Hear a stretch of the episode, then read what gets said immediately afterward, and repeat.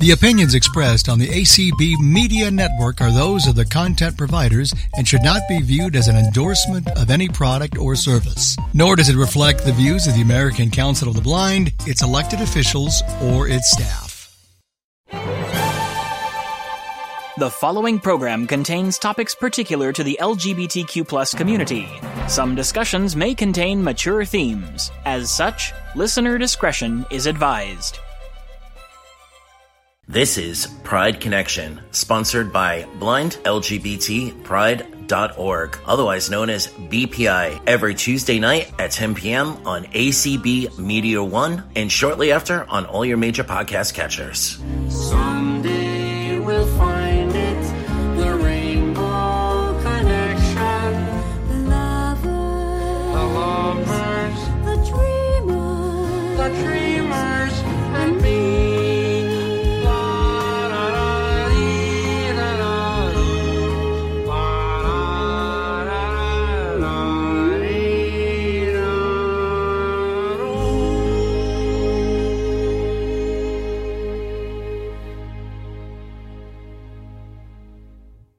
Okay, welcome, welcome, welcome. This is Anthony Corona. Psych. This is actually Miss Ruth, your BPI ally friend. Don't change the station. This is indeed the Pride Connection podcast, our first of the year, in fact. Not to worry, Anthony is here, as is Bryn Lee, our technical expert, techspert, if you will. Uh, our topics today were inspired by a meeting I attended that was hosted by the Commission for the Blind and Visually Impaired of New Jersey in which Dr. David Rosen of LGBT SHC, that's LGBT Senior Housing and Care, gave a presentation entitled LGBTQ plus community in New Jersey, a primer on orientation, identity, behavior, and terms. I was fascinated by how well he explained concepts such as gender identity and the spectrum of letters in the acronym LGBTQIA+. So I emailed Anthony and I suggested that Dr. Rosen appear as a guest on our podcast and voila, here we are together. And at this point, I'd like to do some intros. So briefly, please tell us your preferred name, pronouns, and a brief description. I'll start to give you an idea. My name is Miss Ruth, no last name, like Cher. Uh, my pronouns are she, hers. I'm a straight, white, cisgender woman embarking on her golden years, age unspecified. Thank you. I've got red hair with white streaks throughout. I'm wearing uh, blue-green glasses that match the color of my eyes, but I'm not the least bit vain, I want you to know. So let's go around the room, starting with our new president, Leah Gardner. President Gardner. Thank you, Miss Ruth. Um, that was a really stellar introduction. I'm not quite sure if I can live up to that. Um, my pronouns are she and her. I really can't give you too much of a description other than I have a buzz cut that is becoming more gray than brown it seems like every day the gray hairs are accumulating. And uh, i'm wearing an, a very old boston red sox t-shirt right now and uh, an old frayed pair of pants because at the moment i am in florida visiting family. So at least for the time being i'm enjoying warm weather and uh, now, should we move it to our vice president, Anthony? Well, I am fantastic, Anthony. um, a devastatingly gorgeous Italian man. Um, also in Florida. My pronouns are he, him. I am a very out and proud gay man. As Leah just said, I'm the first vice president of BPI, and I'm really looking forward to this conversation tonight. Uh, my name is Bryn Lee, and I'm on the board of BPI. I have dark brown hair and sort of like a pixie cut. I have blue glasses. I am a white trans woman, 41 years old, and I am wearing a black t shirt with a cool, like gray, sort of faded colored uh, square pocket thing on the on the front. So that's what I look like. Thank you kindly. Uh, now, if we may, Dr. Rosen. Good evening, everyone. My name is David Rosen. My pronouns are he, him. I am a cisgender gay white male. I just turned 50 this past uh, year, so I'm getting my AARP email barrage uh, that I'm ignoring. I am uh, about 5'10, brown hair. I wear glasses. Um, I d- can't even tell you the color of them. I've been I don't I don't really pay attention. I think they're I think they're black or or dark brown. Um, and I have a salt and pepper goatee. Thank you. Amy Simon, please. Good evening. Thank you for inviting us to join you tonight. My name is Amy Simon. My pronouns are she, her, hers. I am a Jewish, Caucasian, cisgender woman. Uh, lived most of my life as a straight woman and am more fluid these days. I am uh, five feet tall with a six foot personality, uh, 62 years old, a mother, and I have, I'd like to say naturally blonde hair, but that isn't really the case. and I too wear glasses because, as I said, I'm 62 years old. God bless. I love that. Five feet tall, six feet personality. Exactly. That's very good. So now, um, President Gardner will give her first speech as president of BPI. Well, it is a brand new year, and it seems like 2022 just sped by us so fast. I'm glad to be with all of you this evening, and I'm honored to be president of Blind LGBTQ plus Pride. I'm going to keep this very short because we have two spectacular guests this evening, and um, I'm looking forward to hearing both of them speak and uh, David's presentation. If you want to learn anything more about what we do here at BPI, if this is your first time hearing the show, or uh, you would like to get in contact and give us any kind of feedback, you could email membership at blindlgbtpride.org. It's all one word, no hyphens.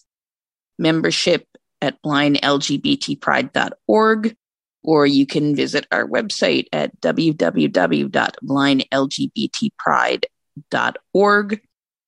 I hope that all of you are stepping into what will be a fantastic year. BPI has lots of great ideas and uh, plans for the upcoming year. And uh, we all hope that this is going to be a year to remember for many wonderful reasons. Well, thank you so much. That was terrific. I, I agree with that. We have two terrific guests, and I'd like to open the discussion today uh, with Amy Simon, if possible, to just tell us a bit about LGBT senior housing and care and the importance of having a specific focus on the needs of elders in the LGBT community as they age. Ms. Simon, if you would. Thank you, Miss Ruth. It's my pleasure to uh, share with you the work we're doing at LGBT Senior Housing and Care. We were founded in the late days of 2015, early 2016, when I was working as the communications director, which is PR and and promotion, um, a little bit of sales and organizational uh, support for a long-term care community. And the executive director was very progressive and she wanted to be more inclusive of the LGBTQ plus older adult community. So she had her staff take a course from SAGE. SAGE is the nationally respected LGBTQ um, advocacy group for uh, elders in the community, in the nation. Uh, they have tremendous programs and a really great education program as well. Everyone should look them up. And she asked me to communicate to the marketplace that she had done this training. And I said to her, That's fabulous. This is really exciting. What are you doing for the LGBTQ community here at your facility? And she couldn't answer that question. At the time, there was little resources uh, on how to implement the knowledge about LGBTQ uh, older adults. She asked me to put together a focus group, uh, which I did, which included long term care administrators from the tri state area, tri state, New York, New Jersey, and Philadelphia to get community members together and some of the advocacy groups in the state and to discuss what should be done, what programs can be implemented to support LGBTQ elders in long term care. And we started to put together a program of things that were needed experiences, healthcare, support, communications, sales and marketing, all the kinds of things that are standard practice for the straight community and um, to include LGBTQ persons in those programs. A couple years later, and we had expos, we had um, open to the community, everybody came together. It was a really exciting time. And then, as happens in long term care uh, businesses, the community was purchased by a larger conglomerate, and they, in their wisdom, decided they didn't want the LGBTQ program. And they were going to bring in their own communications team. So I said, excellent. I would like to take LGBT senior housing and care with me as part of my exit. And they they were fine with that, which was great. And I immediately incorporated as an LLC and engaged a number of people from the task force. Dr. David Rosen was one of those persons. and um, we took our act on the road and we really built out over time the education programs, the services. We increased our team and uh, we helped support legislation in the state of New Jersey that requires all long term care facilities to have LGBTQ older adult training, which they call the LGBTQ uh, long term care bill of rights. And there's other elements in it that um, complement the training aspect. And we've been servicing that need in the state. And we also branched out to train any professional provider who comes in contact with adults and older adults in the country in LGBTQ needs and services, legal services, real estate services, adult daycare, recreation. What else do we do? Um, um, home care. Uh, we're working with the New Jersey Alzheimer's Association to help with specific needs of the Alzheimer's and caregivers community. So we've really expanded our uh, menu of education and services to bring awareness that the LGBTQ plus community is a combination of intersectional elements that have special needs to be served equitably. And when a community is served equitably, then equality is the result of that effort. Oftentimes people say, well, we treat everyone the same. We treat everyone equally. We're doing everything right. Hmm. And it's important for everyone to know, as I'm sure is the experience with the visually impaired community. You can't treat everyone equally. You must treat each person from where they come. That's right. Yeah. So that is the birth story of LGBT senior housing and care. And now David and I are partners in this effort, this national effort. Fantastic. Proselytize. preach, preach. That's right. Terrific. That is so good. And no, it's interesting because when you were saying, talking about focus groups and, you know, asking what would be needed to support and provide care for LGBT seniors, I had an email today from the Administration on Community Living. It was talking about braiding together services for various groups that needed special care. And I noticed that LGBT community is not on their list. It says they provide uh, cross-sector partnerships to increase access to accessible, affordable housing, supportive services for people with disabilities, older adults, and people at risk of experiencing homelessness. But how do you get us on the list? How do you get LGBT concerns at least in front of somebody who makes those decisions? Well, it's interesting because the LGBTQ plus community is not a protected class. So nowhere in governmental language and Oh. services Yeah. i- is there an effort to fund and provide specialized services. And it's only been, I mean, the work under the Biden administration has been incredible. And um, yet, uh, we are still not a protected class and so often overlooked. Now, being LGBTQ plus is not a disability. It is an incredible ability. Right.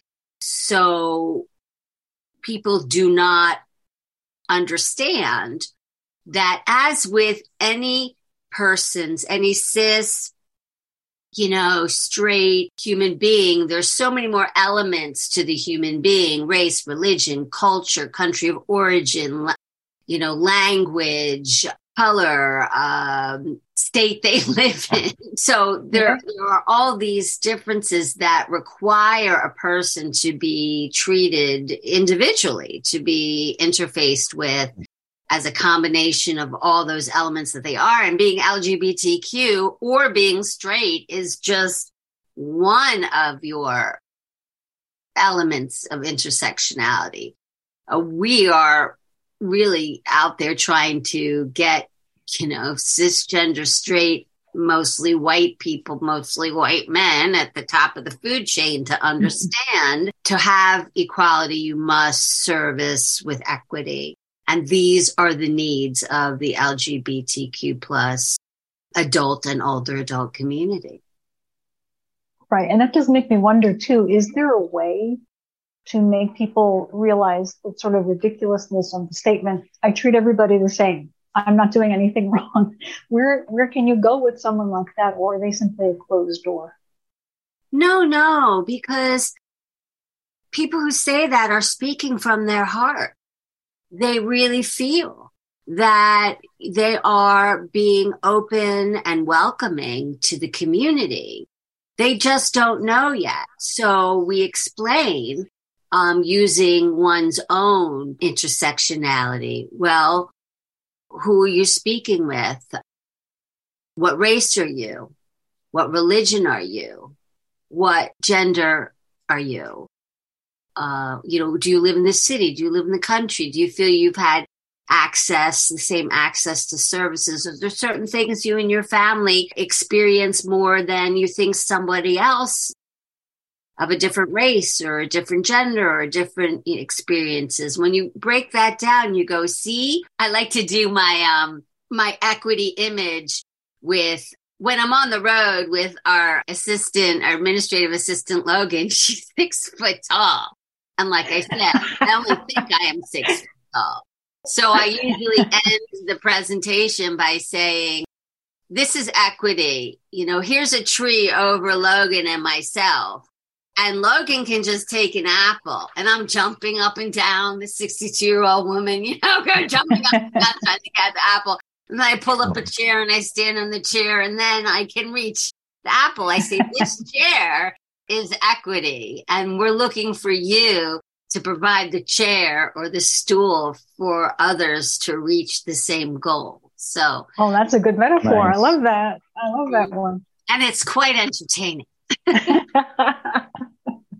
I can just picture that. Yes. we did a program a couple of years ago that morphed into a conversation we never even dreamed of. And it was, it, it turned into speaking about older aging within the LGBTQ community and how a lot of folks go back into the closet, especially for assisted living situations. Have you encountered much of that? Well, we work with the providers of the care more than the community themselves. So we have, you know, data that um, we use in our training that shows conclusively that people do go back into the closet. They have choices, right? You Can choose to be out and to continue to be out when they go into care and and you know take on the discrimination and bias that comes you know and always comes with communal living or they can you know go back into the closet and protect themselves from their fears of of that discrimination and bias. And if they have never come out of the closet and they go into long-term care communal living housing situation they can stay in the closet. So they really choose you know how they want to protect themselves as they age. And what we want to do is break down that data and say let's create places where that are affirming and welcoming that communicate they're affirming and welcoming where everyone that interfaces with the facility or the service is trained to know what that means and a person can feel welcome. It's still a question these days. Most of your elders in some care situation are, you know, late 70s, 80s, even 90s, as David explains in our training. These are the people that the LGBTQ elder went to high school with and was bullied by or was hiding from. And then they're going and living with these same people again, and they're very afraid. So it's up to the staff and the administration and the healthcare providers to be really well trained and for the other residents to be trained in a different way uh, more empathetic towards the community. It's going to be a long haul. It's not something uh, providers of care voluntarily, you know, take the time to do. And we're trying to jump over that hurdle in a couple of different ways, you know, short of getting other states to draft legislation because only three states in the country has legislation requiring LGBTQ training for senior care providers. And there Wow. are different types of legislation. And we're so, our country is, you know, now once again, a federation of states with much more power being passed down from the Supreme Court as it sits now and will sit for our lifetimes for states to take control of some of these decisions.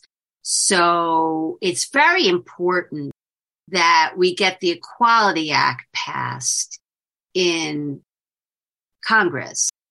Without the Equality Act and the federal mandate to uh, provide equal access, equal services, equity and care across uh, the spectrum, right now it's only in in uh, housing. And David, correct me, housing and education. What is currently protected? The Civil It's- Rights Act. It's uh, yeah, no, it's only employment. Employment. Um, the decision in 2020 that came from the Supreme Court said that Yep. if you have companies with 20 or more employees, you can't discriminate on the basis of sexual orientation, gender identity, or gender expression. The problem is you can have a company with 19 employees and it's completely legal for you to do it if your state does not have a statewide protection. So New Jersey has a statewide protection. So it's irrelevant as to whether or not, you know, a company in New Jersey has 18 staff or 25 staff. They have to follow the law against discrimination, which includes the LGBTQ plus community. But states that don't have a statewide protection then get the LGBTQ community in those states need the federal protection because the state is not providing it. The Equality Act would actually add healthcare and uh, housing to that. Yeah. Basically, what you're saying is that, let's say, a, a facility in Alabama that has 12 employees, you know, maybe a very small facility, they're very driven by what the state of Alabama does, and they're not going to be compelled in any way to follow the the strictures and and protections that a resident of a facility in New Jersey might have, all because of the state laws. Correct? Yes. So Alabama does not have any health, um, Right. any statewide protections for the LGBTQ plus community in any area. But the SCOTUS gave protections to employees of any agency in Alabama that has more 20 or more people, but not to the residents. This is an employment protection mm. that SCOTUS granted federally. The problem is that 12 person facility that you're talking about, they don't have to provide any care that's LGBTQ affirming to the residents, but they can also fire staff who are LGBTQ plus. They have only 12 staff. just for being themselves. So Yes, that based on the uh, on the gender um, or on the sexual orientation of the employee, not you know if they did something you know warranting disciplinary action. But the idea is that it's a state by state battle unless you have congressional legislation that can basically even the playing field. And in this political era, that legislation can be, you know, litigated and taken up to this Supreme Court. Same fears they have for marriage equality, um, and they could find it unconstitutional. So it's an incredibly fluid situation for the LGBTQ community of all ages, and they will have different rights in different states. And there are different uh, rights that are threatened from the high court right now, which is why our, our training to the legal profession is so important because they're the ones that advise their clients on jobs and housing and marriage and wills and estates and if they have to move and you know how to protect their them and their families. You know adoption rules uh, are not uh, equal in all states. So it's the equality act will not be the panacea but it certainly will help uh, the community navigate their lives in this mm. country with some kind of equity. there are real real world implications and consequences for anti-LGBTQ attitudes and stigma that resonate in states that are not progressive enough to provide the statewide protections. 2013 Columbia University, so just a decade ago, they did a study about the consequences of anti-LGB. Now, granted, they didn't look at transgender individuals, but every study that has ever been done on transgender individuals shows a magnification of whatever Yeah. the issue is. Yeah. So, I, but I can only tell you Okay. what the study says, right? So the study is talking about lesbian, gay, bisexual prejudice on mortality. And what they found was that there was a shorter life expectancy of 12 years on average for LGB individuals who lived in communities with high stigma. Hmm. And that means that those states that don't have protection will have a higher likelihood of issues related to stigma. What they, when they drilled down, they found suicide, homicide and violence, and cardiovascular disease were substantially elevated in those high prejudice communities. And why cardiovascular? What what does heart disease have? exactly? Yeah. So Yep. we're talking about people who emotionally are devastated. So they're, you know, the suicide issue. We're talking about the hatred of communities creating violence against a person, but the stress of living in an area where you're anticipating at any moment in time that something might happen to you does wear on the body over a lifespan. So we need to be really aware that yes, these laws against discrimination, they can't stop stigma. That's very clear. Stigma and discrimination are different. Stigma has to do with an emotional violence, if you will, but it's just emotional.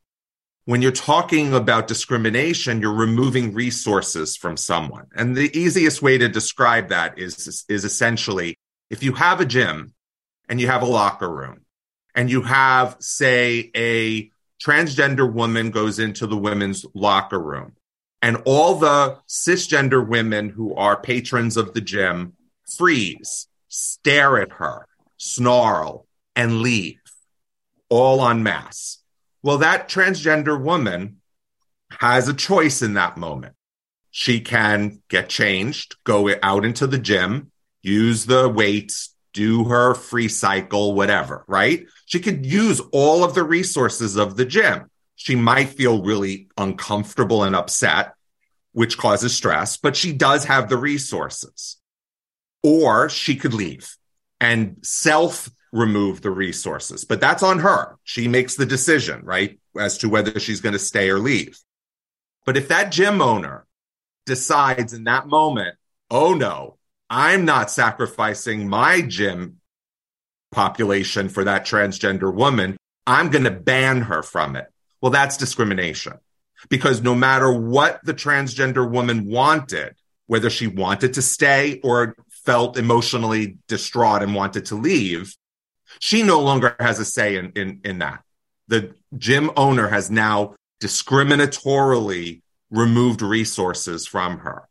So what the laws against discrimination really do is it leaves it in the in the hands of LGBTQ plus people to decide how they want to handle and manage the stigma and the stress. Without that discrimination protection though, then they get both whammies at the same time. And what we're trying to do again is equity to lead to equal outcome. And we have to then have these laws in order to equalize the access to the resources. So that way it's now going to be up to us to decide how we're going to navigate a hostile environment that's hostile emotionally.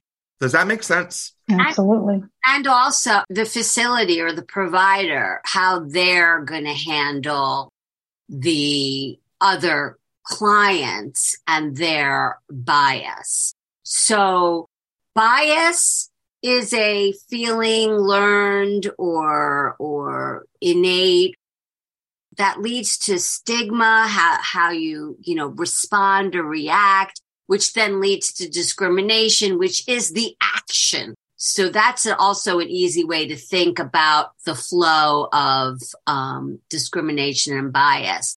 That's why we're saying it's not a panacea, but everybody should vote for the Equality Act and get your Congress, your senator, and your congressman to all vote congresspersons for the Equality Act. We can at least change the action. And then we have a fighting chance of trying to normalize for your cis hetero persons how it is to be with the community. Right. correct me if I'm wrong, but there are studies out there that show that once you have gotten equal protection, it does filter back, it sort of turn the tide back the other way, and there's it, it leads to less stigma and less bias. Yes, that is the case. That when you have communities that have legislative protections, what you do see is a reduction in homicide and violence, suicide, and the restriction of resources. Doesn't eliminate it. And that's something that's very key because people who fight against these laws of dis- discrimination say you can't legislate against how people feel. That is Right. true. Right.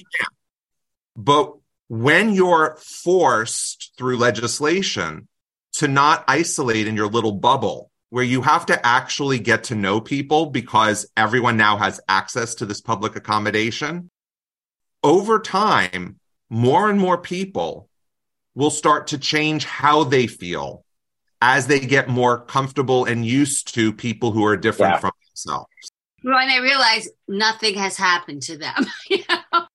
I often Right. tell an example when I was in high school, you know, the idea of having a prom king and king or queen and queen was unheard of. It, it just would Right. never have happened.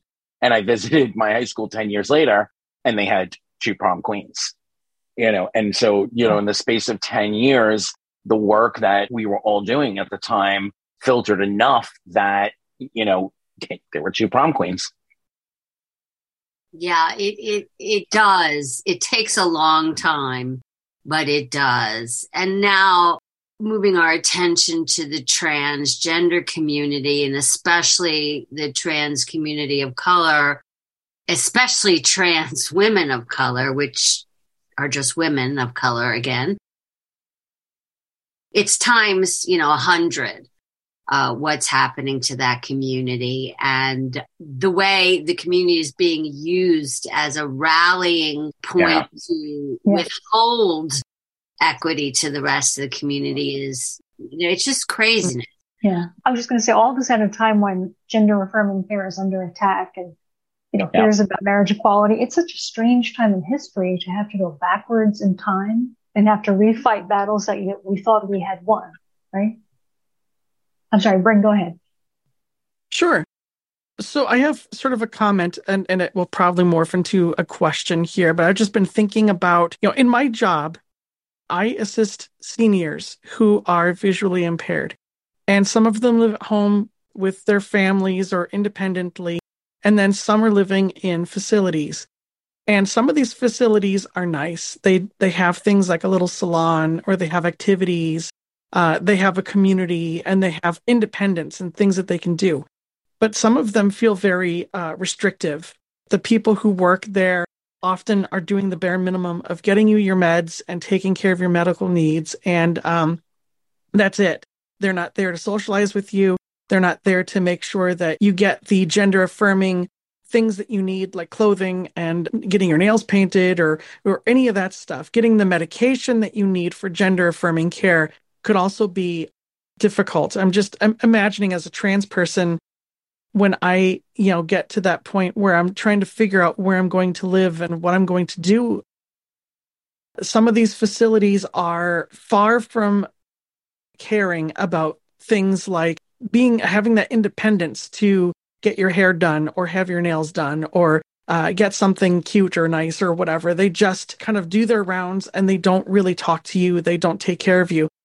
So the thing that I guess I'm concerned about is, specifically for for trans people who need gender affirming care in more than just the medical. Like the psychological part of being trans is doing things that affirm your gender and they're not getting that. Um, what what sorts of things are being done to maybe uh, combat that or to um, address it? Well, in New Jersey, the legislation, the uh, Bill of Rights, uh, covers those issues, those quality of life, um, mental and physical health issues for all long term care communities in the state. But that is um, a long process. And not all communities have the same resources.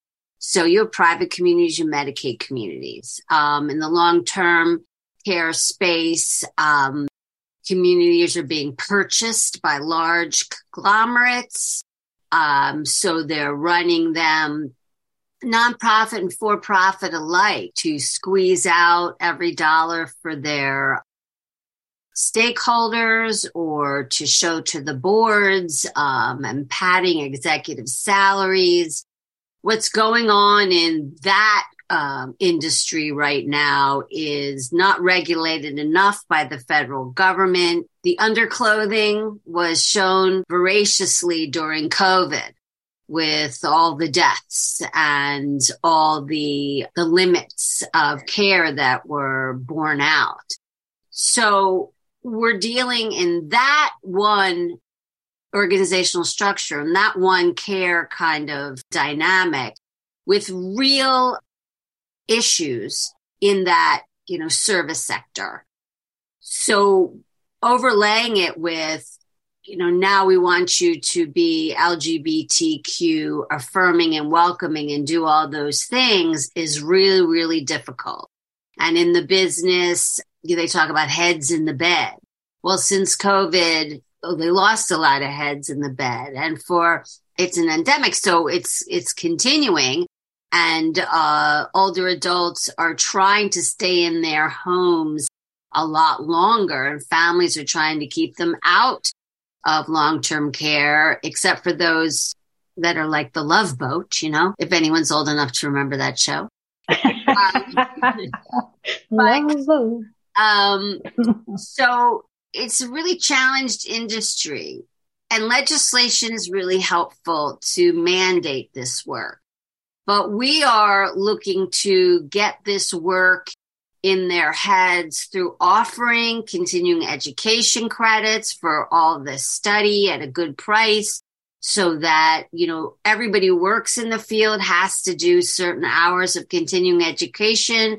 So we're trying to make this, you know, information attractive to them as a way to get those credits. So that's a national push we have going on. And also the marketplace there's anywhere between 4% and 9.6% in the District of Columbia of openly identified LGBTQ people in the States. We think it's much more, just anecdotally. You know, so many people aren't open. And so I believe at least 10% of um, the nation and other people concur, but I don't have data because we can't, there isn't the studies to collect the data really well, but uh, that's a marketplace for the, for senior services for the long-term care community. So we're trying to identify in each state, each county with each prospective opportunity, the number of community members and then the people around those community members who will want to purchase services from an LGBTQ welcoming environment. You know, the community really, you know, if they find a product that's really affirming and welcoming, everybody's going to know about it. So there's yeah. Really inherent marketing just person to person. So trying to get people to do this work, to learn about this issue just, you know, through an untapped market as business is one of the ways we try to get in while we're waiting for the political tides to turn. I don't think I'm going to be alive long enough to see real progressive, proactive country where this is just normal care. So we're trying any way in we can. And it's important as we're aging when we think about where we want to be that we identify the facilities if we're going to go into facility or the adult daycare or the home care services. And then at the end of days, hospice services that are trained to take care of us and take care of the community and be, you know, have done the work and are committed. And I think that we need to be focusing our attention on organizations as well. So say, for instance, um, any of the associations, say for the visually impaired and blind, right? How many of these organizations actually ask questions of their membership for um, sexual orientation or gender identity? How many nursing homes, long term care facilities ask questions on intake related to the sexual orientation or gender identity? If we don't have the data we can't go to the legislatures in different states or Congress and demand change based on evidence. We can use anecdotes, but anecdotes don't generally push policy. The NIH and the National Institute on Aging did conducted the first national study on LGBTQ elders in 2011. There hasn't been one since. Actually, though, David, I met a person from NIH at the convention in Atlantic City who said that they've been doing some studies on their own, you know, through the prior administration, the Trump administration, where everything was shut down. They kept back all the material they've been working on during the Obama administration. Um, they're trying, been trying to do work and they've been sort of resuscitating it under the Biden administration. So there was four years where nothing formally was done, but these great humans at NIH were trying to keep some of the programs they had open still going without being caught. Sure. but, and that's good because they're ga- gaining the data. Right, but we're we not really going to see it for, for a little while. Right. Is that we uh-huh. need the data in order to demonstrate. So, say the, from the 2011 report, it shows that all LGBTQ plus respondents, so we're talking LGBTQ elders, right? In 2011, 39% had suicide ideation. But when you looked at just transgender respondents, it jumped to 71%. Now that's, th- you know, 12 years ago. Wow. And that was before you had the slew of over 200 laws going through different state legislatures, all focused in on anti Taking rights away uh, from taking rights away from the transgender community. So, what will that do to depression? Depression, 48% for transgender individuals versus 31% for the entire LGBTQ plus community. Anxiety, 39% versus 25%. I know those Each these numbers are going to be off the charts. They're going to be off. Each of these numbers show the transgender community when they were not in the crosshairs of legislators because they weren't in 2011. Let's face it, we were really having the conversation about marriage equality. We weren't really focusing in on banning transgender rights in, you know, in, in bathroom access and stuff in 2011. It happened later than that. Mm-hmm. So in 2011, you see this disparity.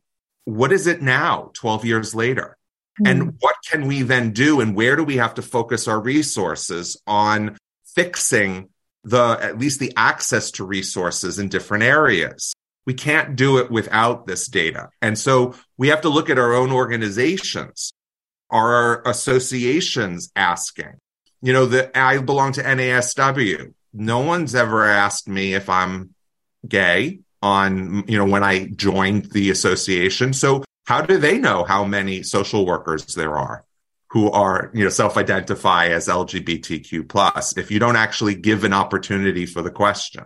Well, Ms. Ruth if I may, David, how how would people respond if they were asked their sexual orientation or gender identity so that it wouldn't be used against them in, in some way? Well, you don't have to answer number one, right? When you have race and ethnicity questions, there's a box that says no. And p- there are definitely racists out there that could use the information. Yeah. Um, and what we've done is we've normalized asking the question when it comes to race and ethnicity. They didn't ask those questions in the 1960s and 50s, but we've normalized it so that in 2023, we don't think twice. We don't bat an eye about answering about your race or ethnicity. So what would start happening? Yes, it'll be a little awkward and uncomfortable at first. Some people will be offended, but I guarantee in 10 years, if it's on every single survey for the next 10 years, people will start just answering it. And it's the only way because administrations come and go, presidents come and go. Yes. And what NIH can do under one president, they can't do under another president. So if we don't do this ourselves with our organizations, we're never going to get anywhere. We're never going to know. Right. We need to build up first the the numbers, meaning the the information at the ground. How many of us are there? What are our needs? Making certain we have that information then we can go to the states and start trying to force the protections. And But if are we don't have the information, we're not going to get far. And there are Right. contact clues in an intake form that you can use prefixes, pronouns, uh, types of marriages, spouse's name, legal name, chosen name, those types of things. Things that are a little less confronting than are you cisgender? Are you, you know, and check off the box, you know, with some, some people don't even understand what those questions mean but they'll see what's familiar to them. So if you have someone who said their their spouse instead of their husband or wife's name, and you can make assumptions, or you know, legal name, chosen name, what does that mean? And someone will say, and you say, well, if you have a chosen name, for some it could be a nickname, for some it's a chosen name, you know Right. five names. So you there's other ways in your intake form to collect some clues if a person doesn't want to check off LGBTQ. You know, Right. So I think I think you're. This is Leah.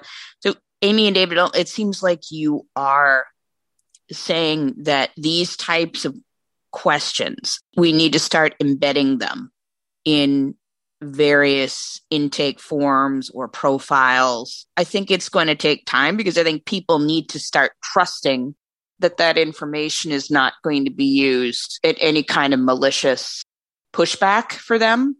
But I would say I, I do think we are starting to see that. I think in most organizations that I join, there are always demographic questions because a lot of those organizations get grants and they have to answer those questions to the best of their ability. They're they are all optional. I'm also seeing, um, for instance, I um, take Uber and Lyft a lot, and I'm starting to see when I get a driver's profile more and more, I'm seeing so and so identifies as she slash her or they slash them. I'm seeing that a, a, a lot more now than I did even even a year ago. I'm being asked a lot more now. For instance, I checked into a hotel and I was asked, you know, what are your gender pronouns?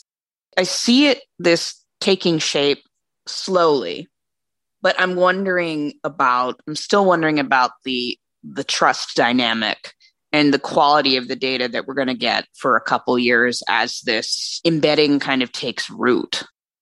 Are we getting enough data right now that we can trust those figures? Because Well, I suspect a lot of people are not disclosing. But that's that's the thing. What do you need to trust the data about? We know that people aren't going to be disclosing. There will be people who choose not to disclose. Mhm. But whatever we get as a baseline is going to be underreported on, you know, like a lower number, right? But we need to know what that lower number is. If we know that the number of people in New Jersey, say, who identify as LGBTQ plus is 4.3%. And we know that that's an underreporting. That's a significant, that means that, okay, maybe it's five, maybe it's six, but at the minimum, it's 4.3. And we need to start getting baselines of our community. The data doesn't have to be perfect. It just needs to establish that a need exists. yeah. So we can start funding that need. People will not necessarily trust that the data is, or that the data won't be used against them. And that's their right. But some will. And those who do trust it, those who are willing to take the risk, will shoulder the burden until such a time as others can come in. The mm-hmm. people who had to to circle Philadelphia's city hall from the Mattachine Society in nine in 1950s uh, was it 19 no early 1960s. I don't know that I could have done that. The bravery they had doing that was incredible. But because they did that, it led to additional movements. The the you know Compton riot, um, Stonewall. that eventually landed in little 20 year old me feeling like he could come out and have a life in the early 90s. That's the way it works. So we have to start somewhere. And you this can is where we can start getting the numbers. You can, can do your optional questions on your intake forms and you can send out anonymous surveys. We send out anonymous pre training assessments to everyone who registers for one of our trainings. And, you know, 50% maybe do them. And we ask demographic stuff.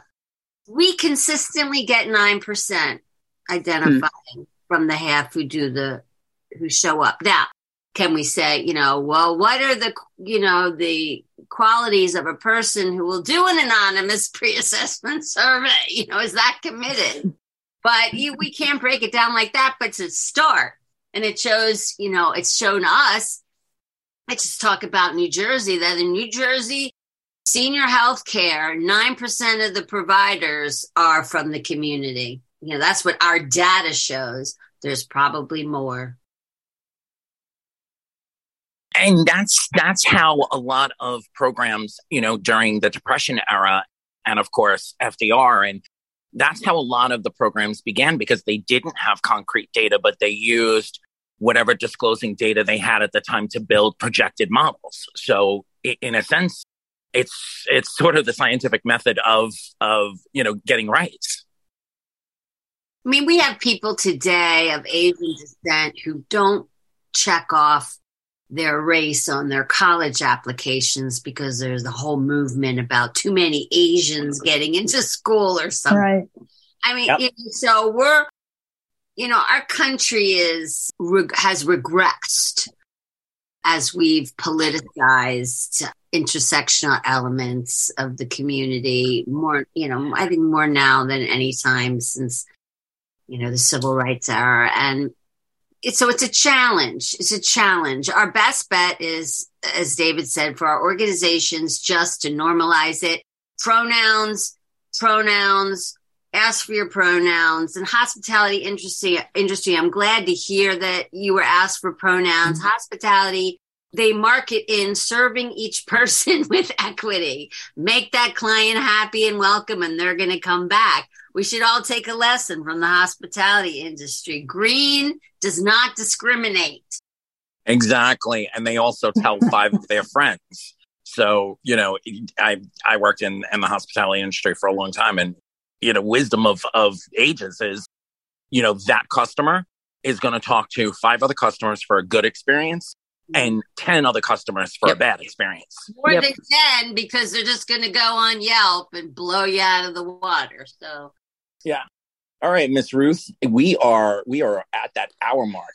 So, as we get to the end of our podcast, I'd like to thank our wonderful guests, Amy Simon and Dr. David Rosen of LGBT Senior Housing and Care, for being with us. And we hope this is just the beginning of a meaningful conversation around these important issues. We learned so much and we've been given so much to think about. Thank you all for coming. Thank you for having us. thank you Happy much. New Year, Take everyone. good care. Happy New Year. You've been listening to Pride Connection, sponsored by Blind Pride International, a special interest affiliate of the American Council of the Blind. Please check us out at blindlgbtpride.org.